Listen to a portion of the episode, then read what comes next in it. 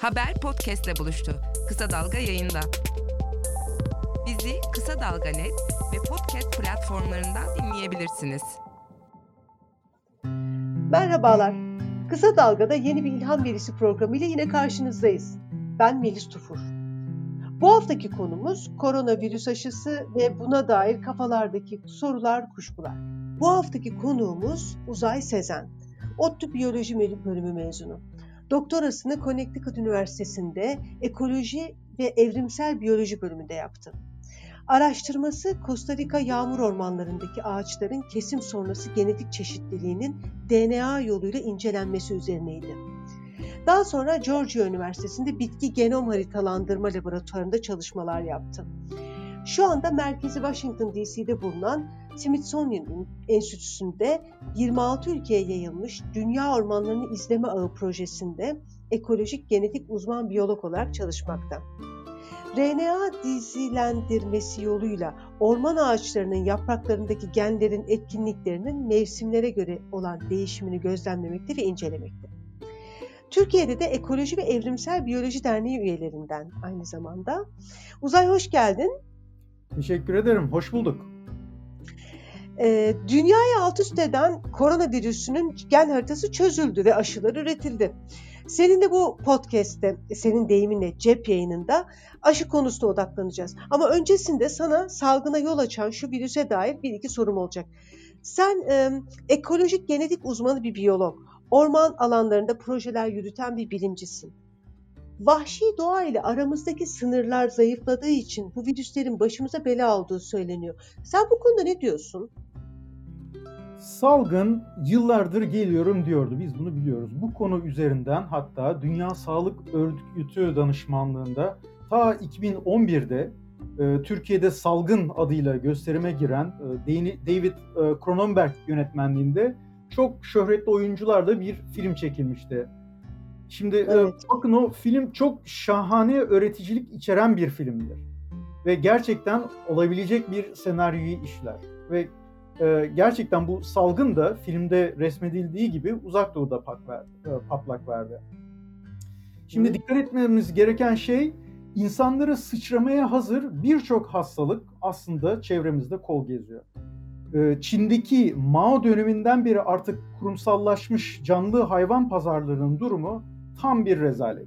Dünyanın dört bir yanından kaçak olarak getirilmiş envai çeşit hayvan dip dibe kafeslerde tutuluyor. Doğada bu hayvanların bir araya gelmesi olanaksız ve bu olanaksız şeyi siz olanaklı hale getirirseniz böyle salgınların ortaya çıkmasına yani virüslerin birbirleriyle karılarak yepyeni bir virüs olarak evrilmesine yardım ve yataklık etmiş olur. Şimdi e, hastalığına yol açan HIV virüsü bunun çok çarpıcı bir örneği. HIV virüsü insanlara şempanzelerden sıçradı. Şempanze et ticareti bugün Afrika dışına taşmış durumda.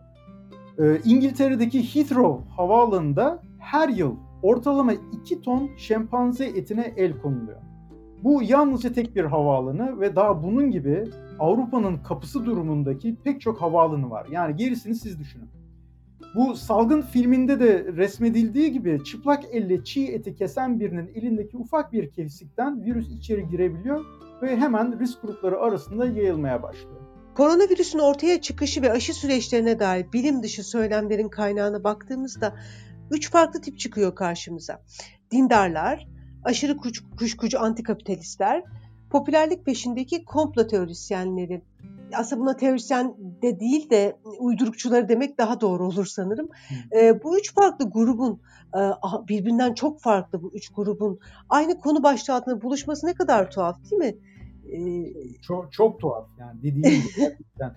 E, saydığın üç grubun e, öne sürdükleri saldırı aslında Medyaskop'a konuk olan Özgür Mumcu çok güzel işlemiş. Dolayısıyla e, orada söylenenleri ben burada tekrardan yenilemek istemiyorum.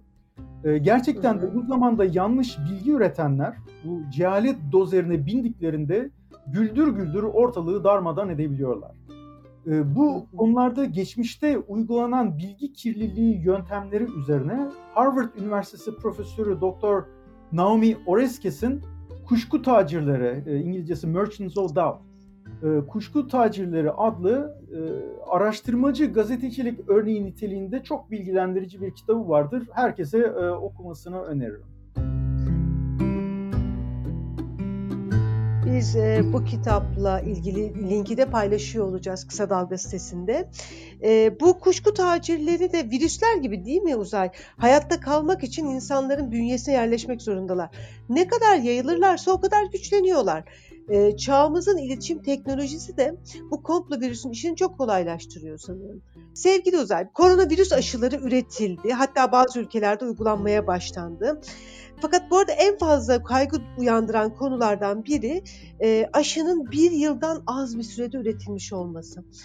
Podcast'e gelmeden evvel baktım diğer meşhur aşılara. Nereden baksan ortalama 30 yıl e, şöhretli aşıların üretim yılı.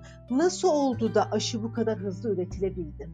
Nature Bilim Dergisi'nin sanıyorum 2013 veya 2014'te olsa gerek bir e, yıl sonu değerlendirmesi vardı. Yani bir yılda bilimin ürettikleri ve tükettikleri çerçevesinde bir infografik tasarlamışlar. Bir yılda bilim insanların içtikleri toplam çay ve kahve kahve miktarı gibi yani böyle ilginç bir takım sayıları derlemişler. Orada çok çarpıcı bir sayı vardı. Tüm dünyanın e, bilim insanlarının bir yılda harcadıkları zamanın toplamı 3 milyon yıl ediyordu. Yani 3 milyon yıl.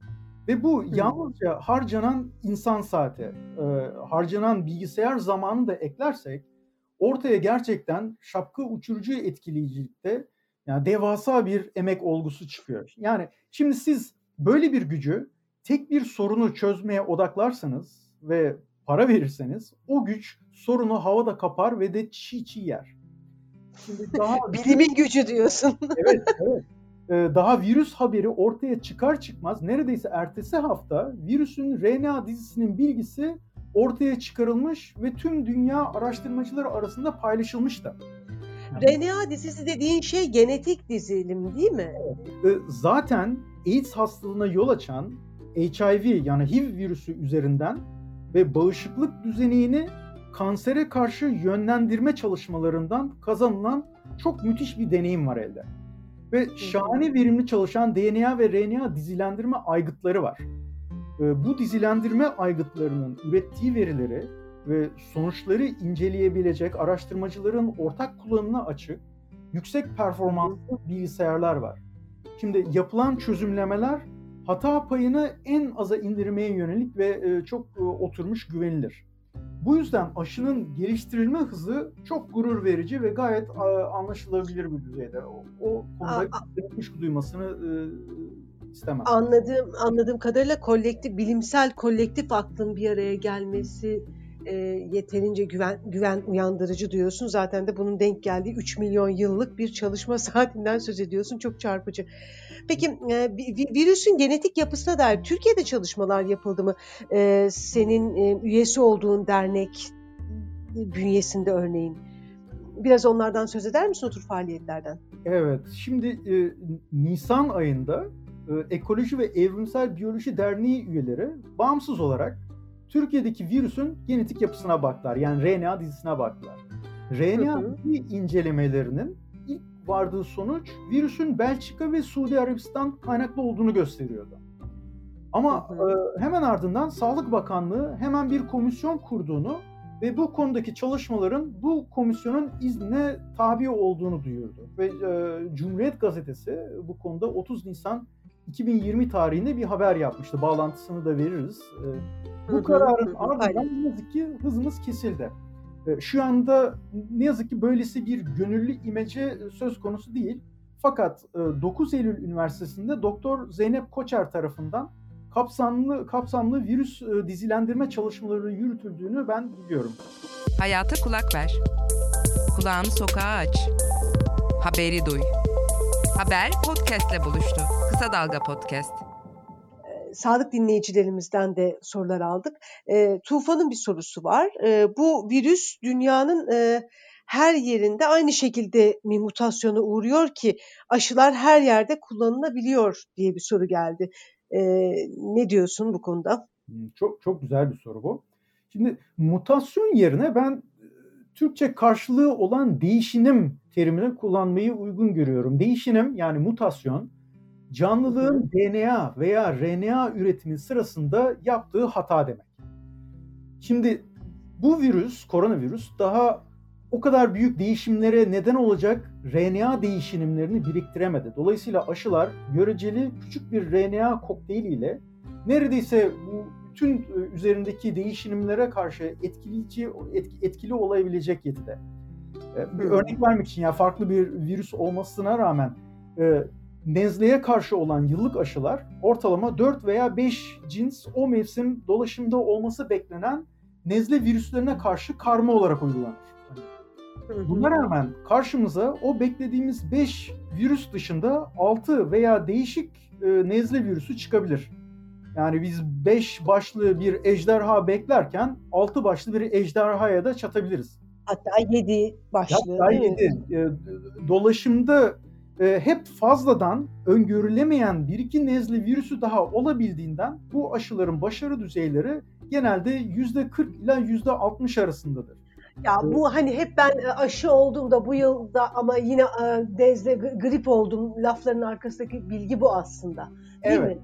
Evet yani başarının hırsının düşmesinin tam nedeni bundan kaynaklanıyor. Yani hiç bu, bu arada tabii yüzde 40-60'lık bir korunma ihtimalini de ortadan kaldırmak da bana biraz akıl dışı geliyor. Yani be, o beğenmediğimiz yüzde 40-60'lık korumayı sağlayalım. Hani yeni bir virüs gelirse evet ona onunla karşılaşalım. Bu hani grip aşısına da bir e, muhafa, şey var ya muhalefet var ya onun için bunun altını çizmek istedim. Evet. evet. Ya de, de, demek istediğim benim şimdi Covid-19 karşımızda halen tek başlı bir ejderha olarak duruyor ve yani bu ejderhanın başını bu tek e, kafayla kesmemiz gerekiyor. E, ta, e, tam da tek başlı ejderha demişken e, İngiltere'den sanki ejderhaların başlarının çoğalma eğiliminde olduğunu gösteren iki yeni mutasyon haberi geldi. E, İngiltere'de ortalık karıştı sen ne diyorsun bu konuda? Yeni mutasyonlar aşıları etkisiz kılabilir mi? Virüs Çin'den Çin'den çıkalı beri 25 mutasyon gözlemlendi şimdiye kadar. Bu neredeyse virüsün RNA dizisinde her ay iki yeni mutasyon ortaya çıkıyor demek. Yani virüs virüslüğünü yapıyor ve sürekli evrimleşiyor. Bu iki mutasyon da virüsün diken proteininde yer almakta. Eğer mutasyonlar diken proteinindeyse her zaman alarm zilleri çalar, borular öter. Çünkü biyolojik anlamda en kilit yapılardan biri bu diken proteini. Şimdi ilk mutasyon bu İngiltere'de haberi geçen ilk mutasyon gerçekten dikkat çekici. Çünkü e, diken proteininin tam da insan hücrelerine bağlandığı noktada yer alıyor. Şimdi akla hemen şu soru geliyor. Acaba bu mutasyon bulaşıcılığı artıracak mı? Bilemiyoruz. Bunu şu anda izlemeye aldık gözümüz üzerinde. Diğer mutasyon ise daha önce gözlemlenmiş ama İngiltere için yeni. Arada bir böyle kafasını gösterip sonra da kaybolan bir silinme mutasyonu. Yani tek bir harf değişimi değil de yan yana iki veya daha çok harfin virüs RNA'sından silinmiş olması. Yani kısaca e, virüsün RNA'sında o bölge eksilmiş demek. Yani Bu, şöyle oluyor. İlkinde dizinde harflerin yeri değişiyor. İkincide silinme o harflerde silinme oluyor. Fark böyle öyle mi? E, yeri değil de tipi değişiyor. A iken B oluyor. Ha tamam pardon. Evet. E, işte bu mutasyon da yani bu silinme mutasyonu da çok dikkat çekici. Çünkü e, bu mutasyonu taşıyan virüse yakalanan kişiler tam layıkıyla bir bağışıklık oluşturamamış olduğu bildiriliyor. Yani virüs şu anda hiçbir aşı engeliyle karşılaşmadığı için e, kendi doğal evrimleşme hızında rastgele değişiyor. Yani daha aşının o soğuk nefesini ensesinde hissetmedi bu virüs.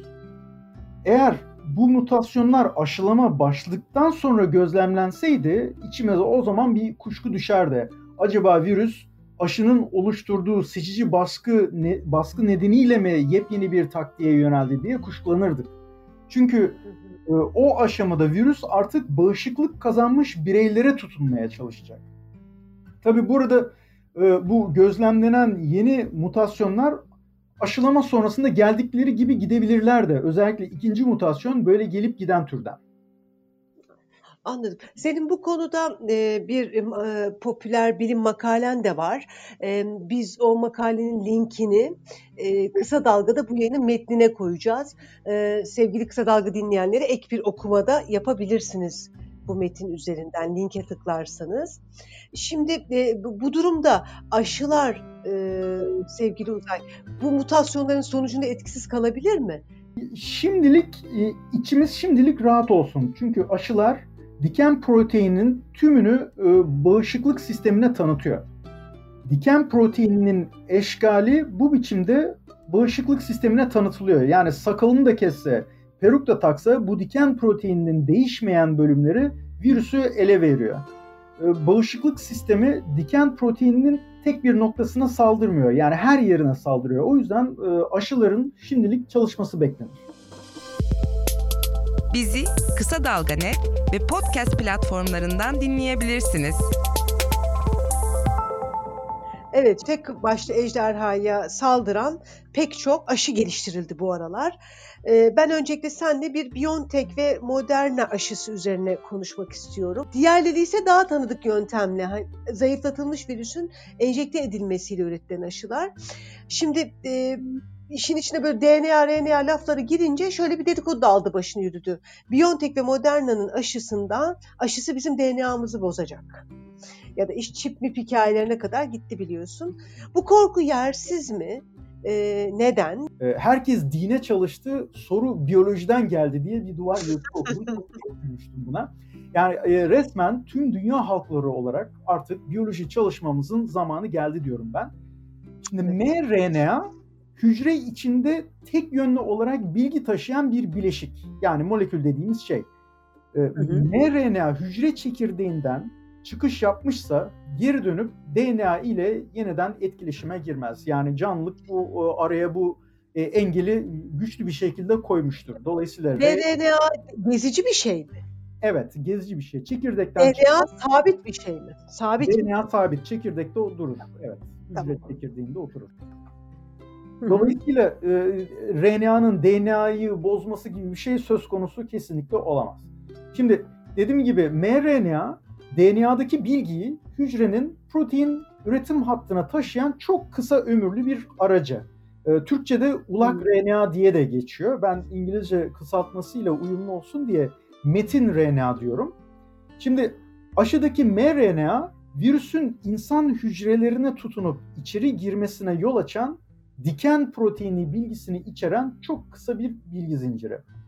Hücre aşıyla içeriye boca edilen bu mRNA'yı okuyup çok sayıda bu diken proteinini üretince devreye gezen beyaz kan hücrelerinin yani bunları biz akyuvar olarak da biliyoruz. Bu kan hücrelerinin anında paçaları tutuşuyor ve eyvah ortalığı virüsler basmış diye tabiri caizse e, savunmaya geçip e, süngü takıyorlar. Şimdi diken proteinlerini sararak etkisiz hale getiren antikor üretimine başlıyorlar. Beyaz kan hücrelerinin ya da ak uyarlarının e, e, bir belleği var. Başarılı olan antikorları dağarcıklarında belli bir süre ve hatta bazen ömür boyu tutuyorlar. Şimdi böylece de bağışıklık oluşuyor. Kızamık gibi hastalıklar bu nedenle çok tehlikeli. Çünkü doğrudan beyaz kan hücrelerini öldürdüğü için kızamık bütün bağışıklık kütüphanesi anında yanıp bitip kül olabiliyor. Hmm. Ee, bu arada Ruslar da aşılamaya başladı ama kimse onları kale almıyor Uzay. Bizim de alışveriş listemizde yoklar anladığım kadarıyla. Yani hayır o kadar S-400 aldık aşıyı niye almıyoruz?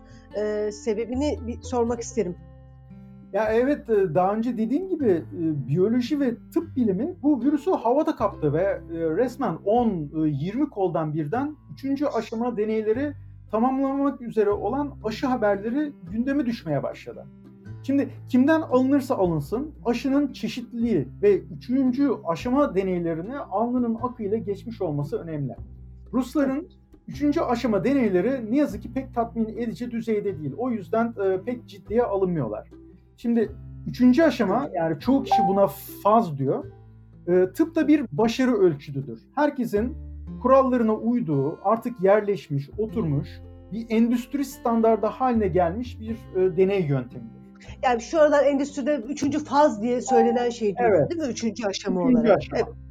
Yani üçüncü aşamadaki uygulama İngilizce double blind derler. E, Türkçe'ye çifte kör diye de Türkçeleştirilebilece, e, Tür- Tür- Türkçeleştirebiliriz. Hı hı.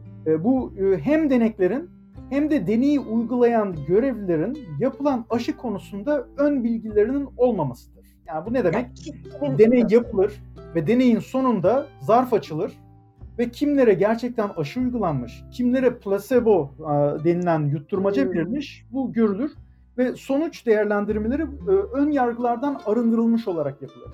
Ve üçüncü aşamayı başarıyla geçen bir aşı ya da ilaç bu böyle bir ilaca veya aşıya e, güvenimizin tam olması gerekir.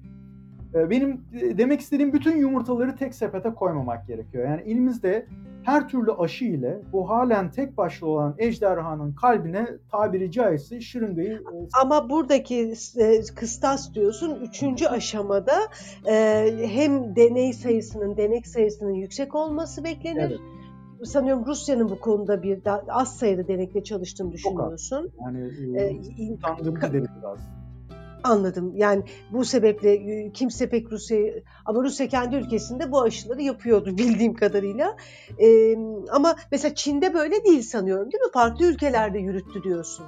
E, Çin- Çin'in e, deneyleri çok geniş ya. Türkiye, Arjantin, Brezilya yani e, birçok ülkede yani bir de uluslararası deneyimi var Çin aşısının. Dolayısıyla Hı. öyle yabana atılacak bir şey değil, küçümsenecek bir aşı değil.